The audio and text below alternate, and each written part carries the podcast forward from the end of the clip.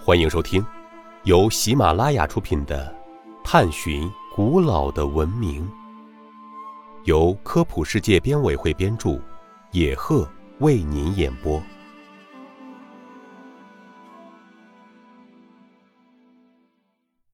第一百零四集：为什么克里特岛的地下迷宫代表了克里特文明？克里特岛地下宫殿遗址是由英国考古学家于二十世纪初发掘的。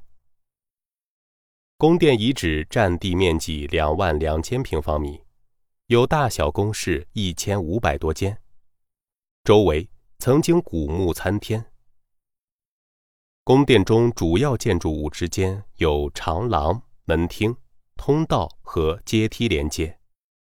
这些建筑廊道迂回，宫室交替，一走进去特别难于找到出路，因此人们又称其为迷宫。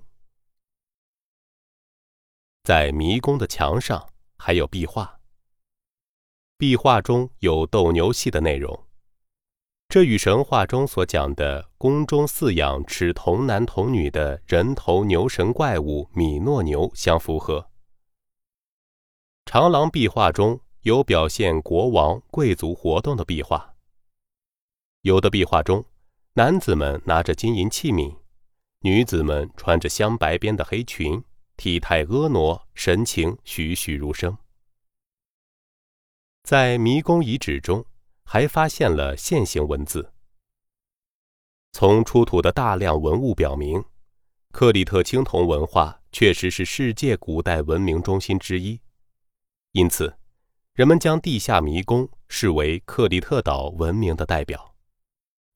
听众朋友，本集播讲完毕，感谢您的收听。